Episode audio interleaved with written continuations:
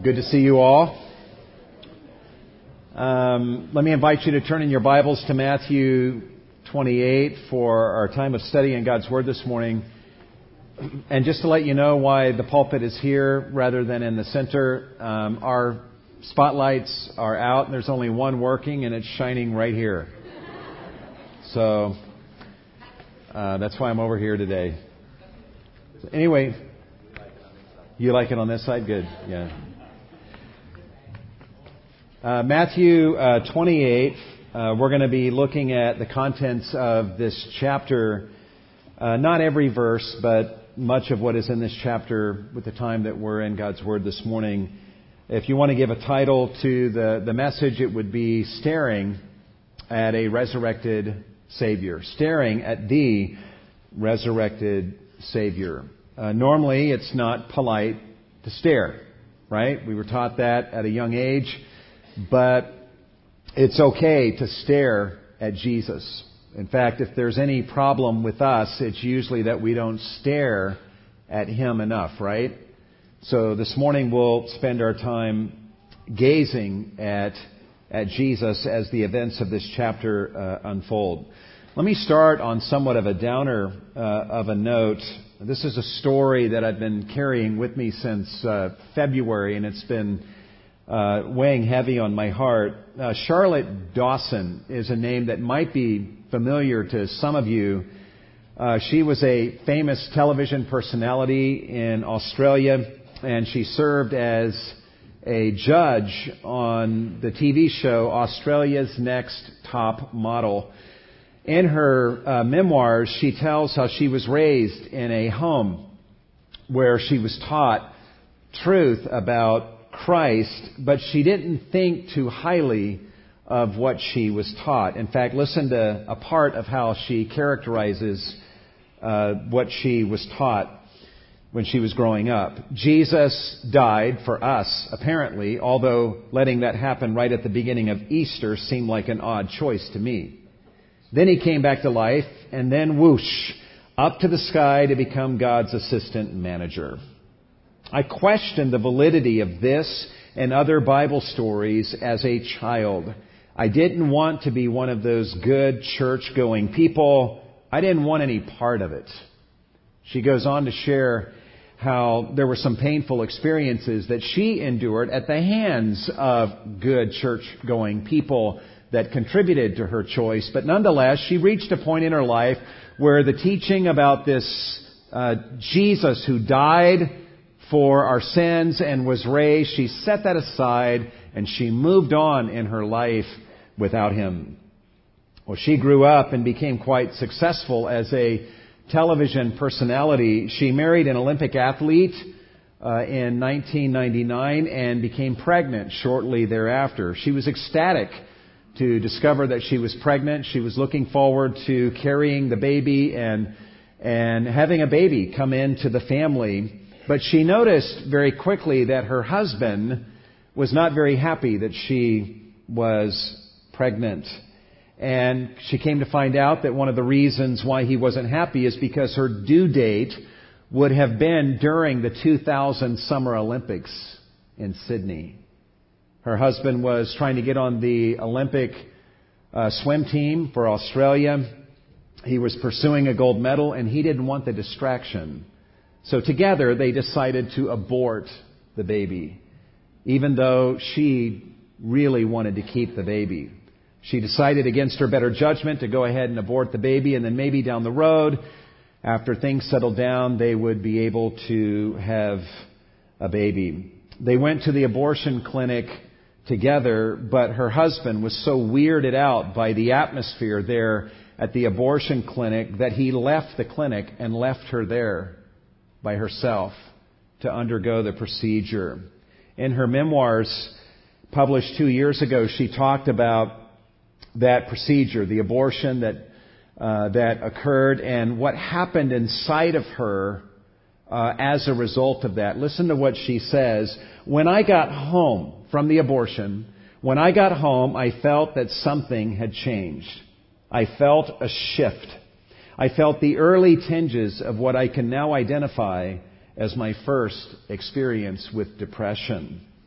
But she kept telling herself that the abortion was okay. She did it for her husband and for their future together. Nonetheless, she began battling with depression and did so over the next 14 years.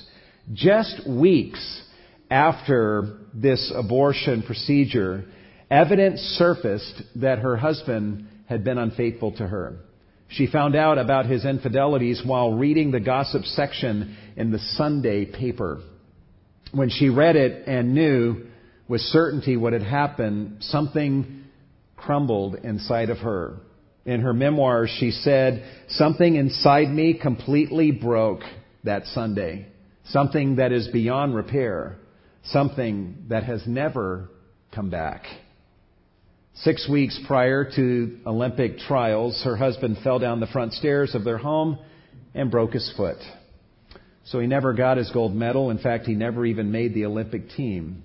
And within a year, their marriage was over. Left in the awful wreckage of her marriage, Charlotte Dawson battled with depression and unceasing guilt. As she put it, she learned, quote, the gentle art of drowning sorrows with bucket loads of wine. Unquote. But that did not work. Two months ago, February the 22nd, her body was found hanging from a rope in her home. She had committed suicide. When I read that story in the,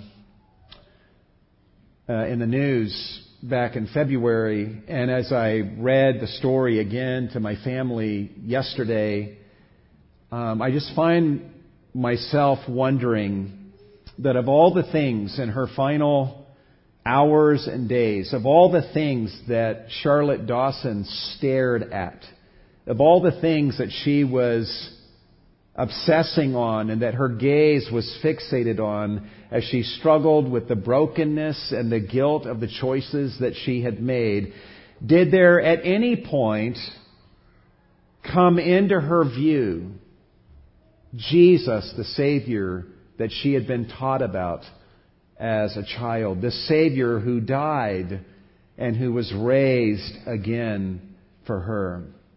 What might a good look at that Savior have done for her? Had she looked at this Savior, she could have known that there was forgiveness available and there was healing available for her. Unfortunately, she had set this dying and resurrecting Savior aside years earlier. And this left her without the equipment, the resources that she needed to deal with her guilt and her brokenness. It's kind of a bummer of a way to begin an Easter sermon, right? But you know what? We're not here to play church. There's a lot of brokenness in our lives. There's a lot of brokenness in this world. There's a lot of brokenness represented in this room this morning. Uh, and I begin with this story this morning because it actually takes us to some understanding of even how Jesus' disciples were feeling Friday night and all day Saturday and in the wee hours of Sunday morning. If the disciples heard Charlotte Dawson's story, they would say, we get it. We get it. We understand. We can identify with her story. Their lives were shattered. They had followed Jesus for three years and heard his teaching. They put their trust in him, but he got crucified and he died. On Friday of the Passion Week, the disciples' world fell apart and their life was left in shambles. Their faith was in shambles. Trust me, when Jesus died, the disciples were not thinking, oh, this is Good Friday. This is Good Friday. This is a good thing. No, they're devastated. They're broken by what has happened. On top of that, they feel guilty and responsible for what has happened to Jesus. And they're asking themselves, what could we have done to prevent this horrible thing that has taken place? All of us, we fled from Jesus in his hour of greatest need. We abandoned him. Peter denied Christ three times, saying, I don't know that man. And on the third time, he pronounced a curse upon himself and basically said, May God damn me to hell if I'm lying when I say I don't even know that man. Jesus heard what he said and turned and looked at Peter, and for one awful moment their eyes met one another's until Peter covered his face and ran out into the night and wept bitterly. In the hours after Christ was crucified, the disciples were broken, they were guilt ridden, they were despondent. Talk about feeling a shift. They would have said they felt a shift into what could only be known as deep depression. They would have said something inside of us completely broke on that Friday. Something we thought was beyond repair, something we thought that could never come back. Yet the sun rose on Sunday morning, and what was broken got repaired, and the hope they thought could never come back had come back, and the forgiveness that they thought they would never hope to receive had been received, and their lives were forever changed. Amen? And this colossal reversal of fortune that eluded Charlotte Dawson was brought about in the lives of these disciples by the resurrection of Jesus from the dead and by the fact that they heeded God's call found in Matthew 28 to look and to see this resurrected Savior. And all of this brings us to Matthew 28. Matthew 28, guys, is not simply the story of the resurrection of Jesus from the dead. It's the story of God trying to get His disciples' attention and to get them to look and see the reality that He had indeed been raised. The disciples were devastated, hopeless, discouraged, and ridden with guilt. And the answer to all of that brokenness was to look and see and behold the resurrected Savior. In fact, notice the language of looking and seeing in Matthew 28. The story begins with women coming in verse 1 to look at the grave. There's the word look. In verse 5, the angel says to the women, I know you are looking for Jesus. In verse 6, the angel tells the women, Come see the place where he was lying. In verse 7, the angel tells the women that Jesus is going to Galilee, and he says, There you will see him. In verse 10, Jesus tells them to tell the disciples to go to Galilee, and he says, There they will see me. And then in verse 17, the disciples go to Galilee, and the text tells us they saw him. You see the emphasis there? To top that emphasis, off, we find repeatedly throughout Matthew 28 the command to look. This is not brought out in all of the English translations. In many translations, it's translated behold, but it's literally the Greek verb that means to look. And whenever you see this verb, you could translate it look with an exclamation point. Okay? Um, we see this in verse 2, look. Verse 7, twice there is the command to look. In verse 9, look. Verse 11, look. And verse 20, look. And so what we're going to do this morning is we're going to obey this call to look at what God is doing and what He wants us to look at here in Matthew 28. We have guilt. We have brokenness. We have depression. We have fears. We often worship the wrong things. What you and I need more than anything else is to stop what we're doing and take a look at the resurrected Savior.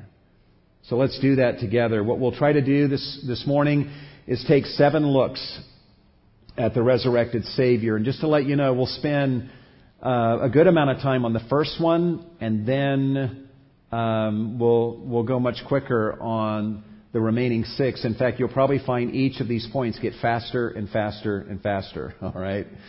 Um, so as we look at the resurrected Christ in this chapter, at first glance, what we see is we see him receiving worship. We see him receiving worship. Let's begin in verse 1. Now, after the Sabbath, as it began to dawn toward the first day of the week, Mary Magdalene and the other Mary came to look at the grave. Verse 2. And look. This is a literal translation. I'm going to leave it literal. Look, exclamation point, whenever it shows up in this chapter. And look, a severe earthquake or a mega seismos occurred. This word earthquake is the word seismos, from which we get seismograph, seismic activity. A severe seismos had occurred, for an angel of the Lord descended from heaven and came and rolled away the stone and sat upon it. Uh, note that the angel does two things. He removes the stone and then he sits on the stone. I don't know if you've wondered why does he sit on the stone? Why does he do that? Is he tired? That's a heavy stone. And I came all the way from heaven to move this stone. I need to sit down and catch my breath. Is that why he sat on the stone? Why did he sit on the stone? Well, we don't know for sure, but my suspicion is that this angel had been given a twofold job description with regard to the stone. Number one, remove the stone. Not so Jesus could get out, but so that everyone can see in and see that he's gone, right? So assignment number one is remove the stone. Assignment number two, make sure the Roman guards are not able to put the stone back in its place. Okay? Because they're there guarding the site. And so the angel removes the stone and then he sits on it, basically saying to anyone interested, You're not touching this stone. And this stone is staying right here. Well, the guards who were there on the scene were not interested at all in challenging this angel. Verse 3 And his appearance was like lightning, and his clothing as white as snow. And the guards shook, and that verb shook is the Greek word seismos. So the earth was quaking a moment earlier, and now that the earth is no longer quaking, the Roman guards are quaking. They shook for fear of him and became like dead men. And the angel, uh, and by the way, they, they would have, a paralysis would have come over them, they would have fallen to the ground. Uh, uh somehow they would have collected themselves and fled the scene and as they're fleeing the scene, it's right at this point that the women are arriving on the scene. And they see the angel. Verse 5 And the angel said to the women, Do not be afraid, for I know that you are looking for Jesus who has been crucified. He is not here, for he has risen just as he said. Come, see the place where he was lying. Literally, the angel is saying to the women, stop being afraid. So he observes that they were fearful of him and he assures them, listen, you have nothing to be afraid of. I know that your intentions are good, that you're here to see Jesus, but I just want to let you know he's not here. He has risen, just as he told you many times would happen. In fact, come in with me to the tomb and I'll show you. Come and see the place where he was at one point lying. They would have come in and seen the linen wrappings lying there, but his body was not there inside the linen wrappings any longer. Verse 7. They check this out, they see this, and then the angel says, Go quickly. I don't want you lingering around here. You have no more business here. Go quickly and tell his disciples that he has risen from the dead. And look, he is going ahead of you into Galilee, and there you will see him. Look, I have told you. Notice how twice the angel has to get their attention and tell them to look. It's clear that the women are dazed, and the angel is trying to get them to stay focused. Look, it's kind of like snapping your fingers when you're talking to a child. Like, listen to me, pay attention, look, behold. He's trying to keep them focused on what he's saying and the instructions that he's giving. Look, he says, Jesus is going ahead of you into Galilee, and there you will see him. Look, pay attention. This is what I have told you. Parents, we know what this is like, don't we? Talking to our children, teenage children especially, and we're, we're trying to speak to them, and we're like wondering, is anybody home? And so if we could speak in this language, we would be saying, Behold, behold, Look, snapping our fingers, pay attention to what I am saying. That's what the angel is doing here. I have this issue with my own kids. Uh, in fact, just this week, I was with my son Benjamin out of state, and there was a point where um, I wanted to talk to him, and I, I just turned to him and I said, Can I talk to you for just a few minutes? I have some things I want to share with you. And I noticed that he, he had his earbuds in, and it was plugged into his laptop. He was listening to music, and I said, "Can I can I talk to you?" And he uh, said, "Sure." And he took uh, one of the earbuds out, and then I thought he turned the music off. Um, and so I began to share my heart with him, just trying to speak vision into him and and stuff, just pouring out my heart for about seven to ten minutes. And then when I got done, I he kind of turned his head and I noticed that the other earbud was still in his other ear and and I was like so you had that earbud in your ear the whole time I was talking to you and I said were you listening to music uh, while I was talking? He said, Yeah, I was. And I felt hurt by that, but then he said, Dad, don't be bothered. What you said sounded so much more epic with the music playing. so,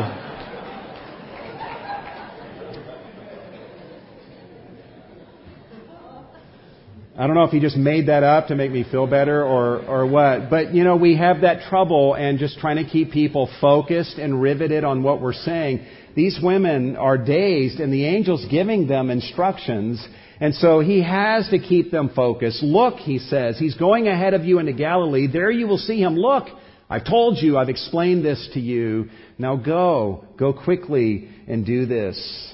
So verse 8, they left the tomb quickly with fear and great joy and ran to report it to his disciples. So they leave the the tomb. They have two emotions. The emotion of great joy. They're excited that Jesus apparently is alive. Um, but there's fear. Um, and we can understand that. Yeah, he's alive. That's great.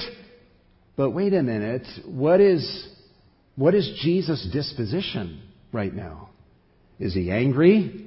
Do we really want to see him? Is he going to be mad? And act as a judge, or will he be kind? What will his disposition be towards us and towards his disciples? But the women, to their credit, with these mixed emotions of fear and joy, ran to the disciples to give them the news that he had been raised from the dead. And while they were making a beeline to the disciples to give them the news, Look at what happens next. And Matthew now is saying, look, all right? So he's saying, make sure you're paying attention to me as you're reading this narrative. Look, he says, Jesus met them while they were running to the disciples, saying, rejoice. Unfortunately, some of the English translations say something like Jesus met them and greeted them. Literally in the Greek text, it's what you see on the screen he met them saying, rejoice. One word, he delivers a command, and it is a command to rejoice. And what Jesus is doing is, he's recognizing these women have two emotions, fear and joy. He's affirming the emotion of joy that they have uh, coursing through their being. He affirms that joy and he basically commands them, go ahead, rejoice. You have great reason to be joyful. So rejoice away, dear sisters. And so Jesus sets the tone right away with this word, rejoice. Verse 9, and the women came up. This is their immediate response. The women came up and took hold of his feet and they worshiped him. They immediately respond to Jesus by running to Him, falling at His feet, taking hold of His feet, and worshiping Him. This word worship literally means to bow down. It can have the idea of kissing in homage to a person. And given the way Matthew describes this, they would have run up to Jesus, fallen at His feet, laid hold of His feet, been kissing his feet, paying homage to him in the most humble, affectionate way possible. These women are utterly smitten by this risen Lord and Savior standing before them, telling them, rejoice. This is their first response, a response of worship. There's nothing said here about what the women may have said to Jesus, but just by their act of worship, they're speaking volumes. Here's what they're essentially saying. You, Jesus, are greater than we are. You are God and we are not. You are the best and we adore you. We are at your mercy, trusting you completely with our fate. Do unto us as you please. We are totally at your service. Just by their posture and the homage that they are paying to Him and the worship that they are rendering to Him, this is what their actions are conveying. And I want to ask you this morning, listen to this question carefully. Have you ever met anyone in your life that has elicited that kind of response from you?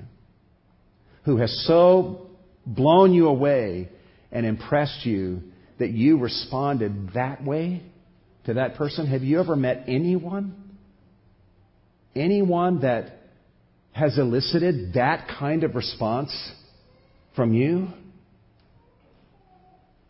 Most people in this world have not. There are many in this room probably who have not. And you know what? When we've not met someone like Jesus who elicits that kind of response from us, we're not blown away by his greatness. Uh, we tend to be a little overly impressed with ourselves because we have no one greater to compare ourselves to. And so we are content to go ahead and try to be our own lords and our own Savior. And we become lords of our own little skull sized kingdoms, the kingdom of self. But you know what, guys? We were not made for that position. We were not made for lordship. We were not made to be at the center of our existence. Just like planet Earth was not created by God to be at the center of our solar system, and if planet Earth tried to be at the center of our solar system, everything would go haywire, right? the same with us. We were created to have God at the center and to orbit our lives around Him. This is actually, when we allow Him to be at the center and we revolve, orbit around Him, that is actually the place of greatest joy and freedom where we find our truest selves.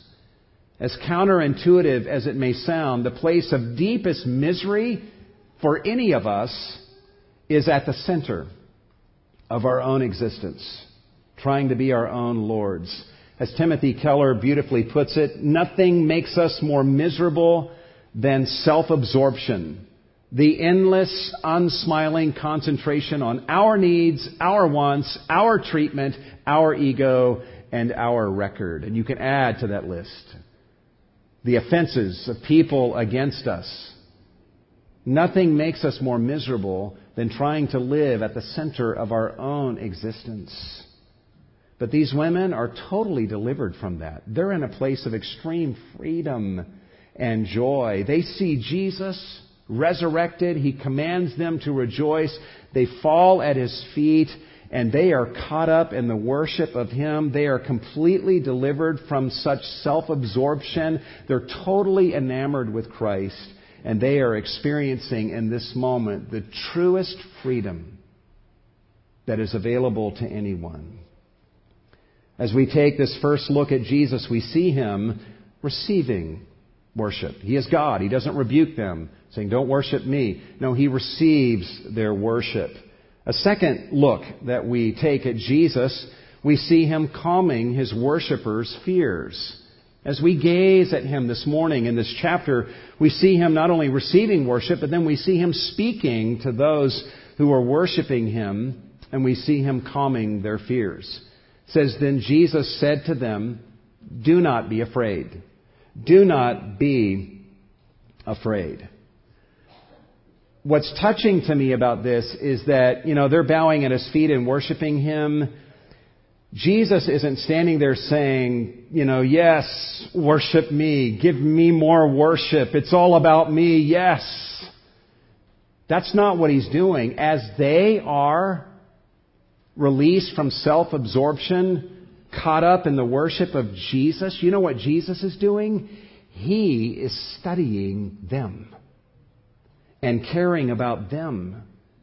And he notices something. He notices that they are afraid. He notices that they are shaking and fearful. And so he, while they worship him, he speaks to this fear that is in them and literally says, Stop being afraid.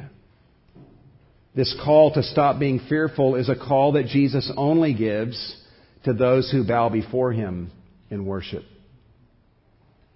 He tells them to not be afraid.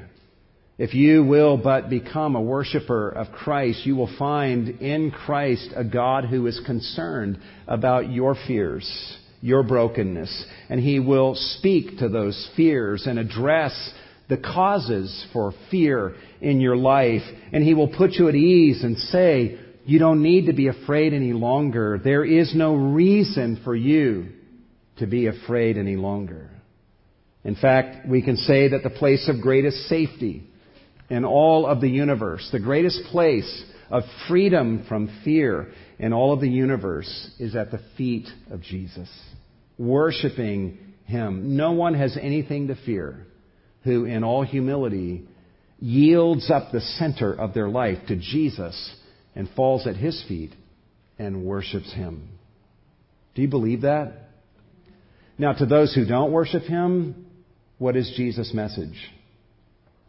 Be very afraid. Be very afraid. In the second psalm, in verse 12, the psalmist says, Worship the Son. Literally, kiss the Son. Pay homage to the Son, lest he become angry and you perish in the way, for his wrath may soon be kindled. And how blessed are all who take refuge in him. When we become worshippers of Jesus, what we get in exchange is a Savior who's deeply concerned about us, who studies us, and who speaks to us in our needs, and who calms our fears. What is not to love about a Savior like this? We're freed up to worship Him because we know we're being loved and cared for by this one that we worship. If you don't have a Savior like that, you're doomed to live a life where you have to love yourself. You have to love yourself, and that's a miserable existence. As we take a third look at this risen Savior in Matthew 28, we observe him, we see him acting with grace toward those who had failed him.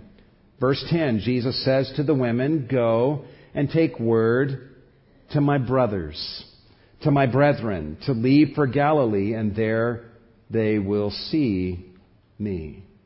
Might want to underline that word brothers or brethren.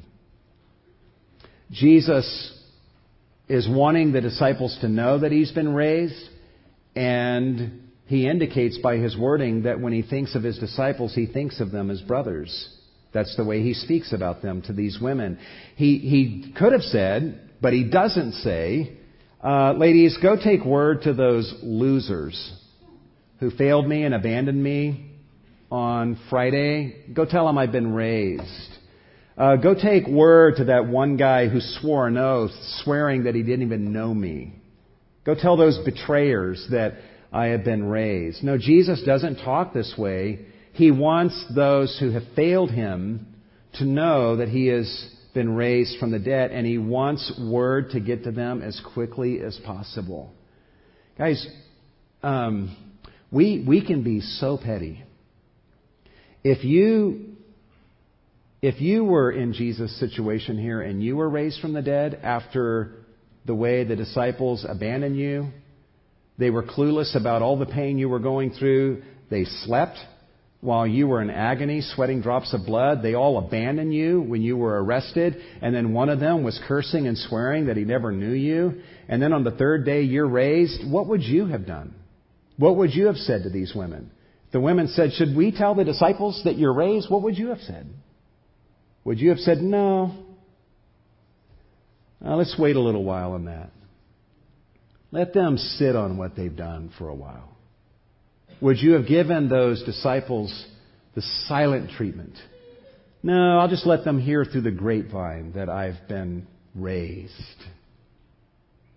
And then maybe one of them finds their way to you after you've been raised and, Yeah, Jesus, I, I heard you've been raised. That's great. Yeah, yeah, I was raised. It was actually the third day after you abandoned me.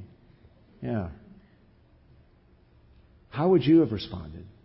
We can be so petty.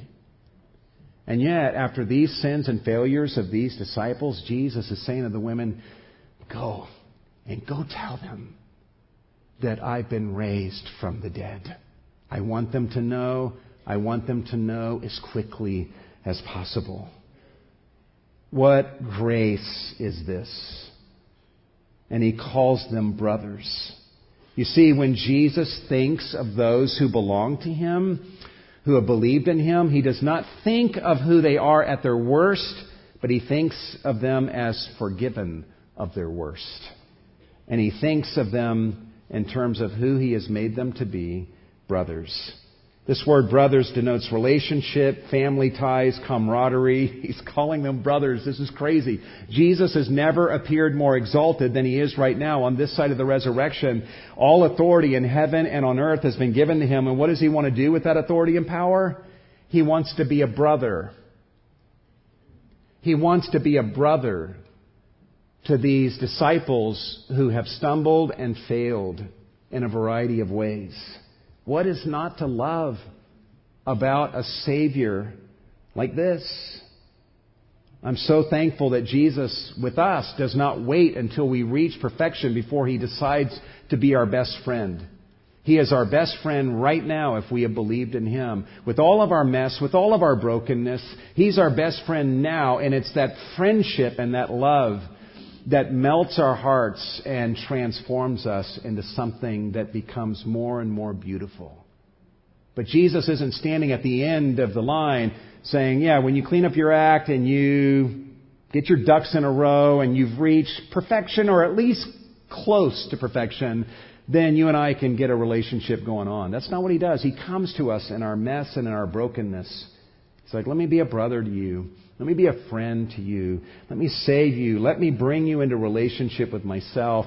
And you know what? You've stumbled in a lot of ways, but my love for you will never die. Will never die. What a beautiful look at Jesus in this chapter. There's a fourth look that we can take. And as we take this fourth look at him, we see him drawing near to those who worship him imper- imperfectly. Um, ultimately, as the story unfolds, verse 16, the eleven disciples proceeded to Galilee to the mountain which Jesus had designated, and when they saw him, they worshiped him, but some were doubtful. So the picture we need to have in our minds is of the eleven disciples who are bowing and worshiping Jesus, but among those eleven, some of them had no doubt and their hearts were bursting with confidence and excitement. But of those who were bowing, some of them had doubt that was roiling in their hearts. We don't know what their doubts were, but maybe they were asking, is this really him? Has this really happened? Has he really been raised from the dead? What does this really mean? And what are we supposed to do with this on the road ahead? And so here the eleven are bowing and worshiping Jesus, and some of them have doubts and questions in their hearts. And how does Jesus respond? To these eleven who were worshiping him, and some of them had doubts in their hearts, Jesus receives their worship. This shows us that Jesus is happy to receive worship from those whose faith is not yet perfect. He's willing to receive worship from those who have doubts. He didn't, he received their worship, and then not only that, but the text says he actually moved towards them and he opened his mouth and he began to speak to them. What a Savior. If you're here this morning and you're like, yeah, you know, I like a lot of things about Jesus that I hear, but I have a lot of doubts, I have a lot of questions. Listen, if that's the case, don't keep Jesus at arm's length until you get your questions answered or until your doubts are taken care of. In fact, you most honor Him when you take your doubts and your questions and you bring them with you and come before Jesus and worship Him. When you have doubts, this is the time of all times when you need to worship Him and draw near to Him and allow Him to draw near to you. Jesus accepts the worship of broken people who are not afraid to come before Him and worship Him even when they have doubts in their hearts. Jesus could have looked at those that were doubting and say, you know what? Get out of my face. What do I have to do? Been with you three years. Uh, have I failed in some way? I told you repeatedly I would die. I would be raised on the third day. I did that. I've made resurrection appearances to you guys to make things clear. And here you are bowing before me and you still have doubts in your hearts. Why don't you go home and take care of some things and don't come back and try to worship me until your doubts are addressed? Is that what he does? No. He receives their worship. He receives their worship and actually walks towards them and begins to speak to them in a way that addresses their doubts. There's a fifth look at Jesus that we can take here, and in this fifth look, we see him assuring his worshippers of his absolute authority. In verse 18, he says, All authority has been given to me in heaven and on earth. Um, when, when Jesus says this to them, all authority has been given to me, Jesus is not bragging here. Jesus is giving to them some very good news, especially to those that were experiencing doubts. This is awesome news for any of those who actually do worship Jesus. This is like hearing news from your very best friend. Just imagine your best friend in this world who loves you, cares about you more than any other. You know they would do anything for you. Imagine that person comes to you one day and says, I just received word that starting tomorrow, I will be the absolute monarch of the world. And I've been given the keys to everything. I can do whatever I want, whenever I want, wherever I want. I can give to you anything that I want, and there is no higher authority that can ever stop me and say, What are you doing? or overrule me. If you found out that your very best friend who loves you more than any other became the absolute monarch of the world, that would be good news to you, right? And it's good news to these disciples. This is Jesus who loved them so much that he died for them. They know how much He loves them and cares about them. And He's here telling them and addressing their doubts, saying, Hey, I've been given the keys to everything. I have all authority in heaven and on earth. Um, and I can do whatever I please. And there is no higher authority ever to overrule me or stop me from fully carrying out my loving intentions towards you. Wow. It'll never happen that Jesus, if you believe in Him, will ever come to you and say, you know what, I really wanted to answer your prayer. I, I really wanted to do this for you, but I got overruled. But you know my heart. I, you know I wanted to do this. I just, I'm not all powerful. That'll never happen.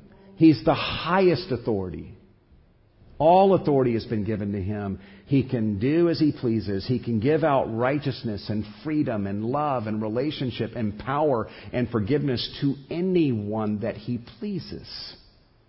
And he can fully carry out his loving intentions towards you. A sixth look at Jesus. In this chapter, we see him telling his worshippers to go spread the word about him. We're not going to linger on this other than Keep in mind, they're gathered here, they're worshiping Him. This great commission Jesus speaks is being spoken to people who were worshiping Jesus, and He's saying, Go. Go forth from here. I know you would love for me to be here in the flesh to the end of time, for you to gather in my presence and worship me in this way, but this will not last forever. Go forth from this worship that you're engaging in right now and make disciples of all the nations, baptizing them in the name of the Father and of the Son and the Holy Spirit, and teaching them to observe all that I've commanded you. When Jesus tells them to teach other people what He's commanded, don't think there's some big long list of do's and don'ts that He's telling them to impose on people. The, the greatest command Jesus gives is this listen, I did it all. I did it all. I came into this world and I lived the life that you have failed to live. I died the death that you deserve to die. I was buried in the earth. On the third day, I was raised again. I now have all authority in heaven and on earth. And you want to know what I expect of you? Believe in me. Believe in me. I am the vine. I am the door. I am the way, the truth, and the life. I am the resurrection and the life. I am the bread of life. So I've done everything that needs to be done. Your responsibility is to believe in me, to abide in me, to abide in my love, to live and walk in the good of who I am and what I have done for you. That's the essence of the commands that Jesus gives. And then the rest is just living out of that fullness in a practical way. He says, I want you to go forth from here. And I want you to tell other people about me. And we can be so grateful that these disciples did that. The record of their testimony is found in our Bibles in the New Testament. So we can read our Bibles and learn who Jesus is and what kind of Savior He is. A seventh and final look here in this chapter is we see Jesus promising to be with His worshipers forever. He says, and look, stay focused. Look, I am with you always, even to the end of the age. They knew he was going to be with them at the end of the age. When history reached its climax and the kingdom was ushered in, they knew he'd be with them then. They were worried about the intervening time period. But Jesus says, I want you to know, I'm going to be with you now, all the way to that point, when the end of the age has come. I'm going to be with you. To be with you always. What is not to love about a Savior like this?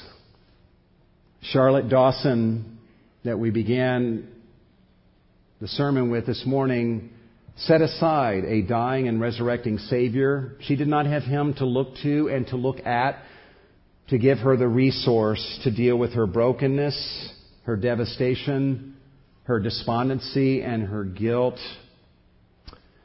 but the disciples had that resource and their lives were forever changed. And I'm asking you, will you respond to the repeated calls in this chapter to lift up your eyes and to look to Jesus and to put your trust in Him? This one who died for you and rose again on your behalf. Will you take the whole heap of your brokenness, your guilt, your despair, your depression, your doubts, and will you just bring all that to Him? Don't wait until all that's taken care of before you come to Him. That's never going to happen. Just take the whole mess of it and say, Jesus, I'm, I'm, I'm coming to you and I'm bringing my brokenness, my guilt, my despair, my doubts, my depression. I come to you with it and I'm asking you to be my Savior, to be my friend. Will you fall at Jesus' feet and will you become a worshiper of Him? will you say to, to Jesus, You are greater than I am? You are God, and I am not. You are the best, Jesus, and I adore you. I am completely at your mercy, and I trust you completely with my fate. Do unto me as you please. I am at your service. Will you bow before Jesus and become a worshiper of Him? If you do that today, you might be interested to know how would Jesus respond if I do that today? Here's how he'll respond. He'll speak to you and he'll say, rejoice. You have great reason to be joyful. He'll say, don't fear. Stop being afraid. He'll also say, you're my brother. You're my sister. You're family now. He'll also say, I got all authority in heaven and earth to fully carry out my loving intentions towards you. He'll also say, Go and tell others about me. And he'll also say, I'm going to be with you always. Through good times and bad, all the way to the end of the age and then beyond. I'm always going to be by your side. What is not to love? about a Savior like this. Let's bow our heads. If you're here today and you've never fallen at the feet of this Savior I beckon you to look closely at Him, to acknowledge Him as the wonderful saving Lord that He is, to give up control of your life and to yield the center to Him. Get out of the center, get off the throne, and let Him be there. And we have the freedom to let Him be there because we know how loving He is. What a gracious, studious, loving Savior He is. We can trust Him. We can yield the center to Him. If you're here today and you're like, Pastor Milton, I, I'm hearing about the Savior who died for me. He died for my sins. He was raised on the third day, and I'm getting to know Him even through this chapter that you've gone through today. And there is a lot to love about the Savior. And this is, I don't want to believe in myself or anyone or anything else anymore. I want to believe in the Savior and fall at His feet. I want Him to be the center of my life. And so today, I'm believing in Him. If you're here today and the Spirit of God is working in your heart and you're, you're responding to the Lord Jesus with faith and with surrender and believing in Him, Every head is bowed, every eye is closed. Can you just let me know that by raising your hand? Pastor Milton, today I'm crying out to Him to be my Lord and Savior. Just raise your hand. I'm not going to single you out. Amen. Amen. Jesus says, Anyone who comes to me, I will not cast them away. I will not cast them away. He is happy to receive you. Just right where you're seated, cry out to Him and ask Him to be your Lord, your Savior and the supreme object of your worship. Please talk to me afterwards or go to the table right outside this auditorium. We'd love to talk with you, answer any questions that you have. It'd be our blessing to serve you in any way possible. Lord Jesus, we thank you for being the Savior that you are. You're, you're a wonderful God. Father, Son, and Holy Spirit, we are surrounded by your amazing love. And what an amazing gospel, good news that we have been given in the person of Jesus. We respond in faith. We bow at your feet, Jesus. And we say, we want you at the center of our lives. Be our Lord. Be our Savior every day. It is you that we trust with that position and no one else. Thank you, Lord, for this opportunity to give of our offerings to you, receive these funds, and do much with these funds for the glory of Jesus. We ask all of these things in the name of Jesus. And all God's people said, Amen.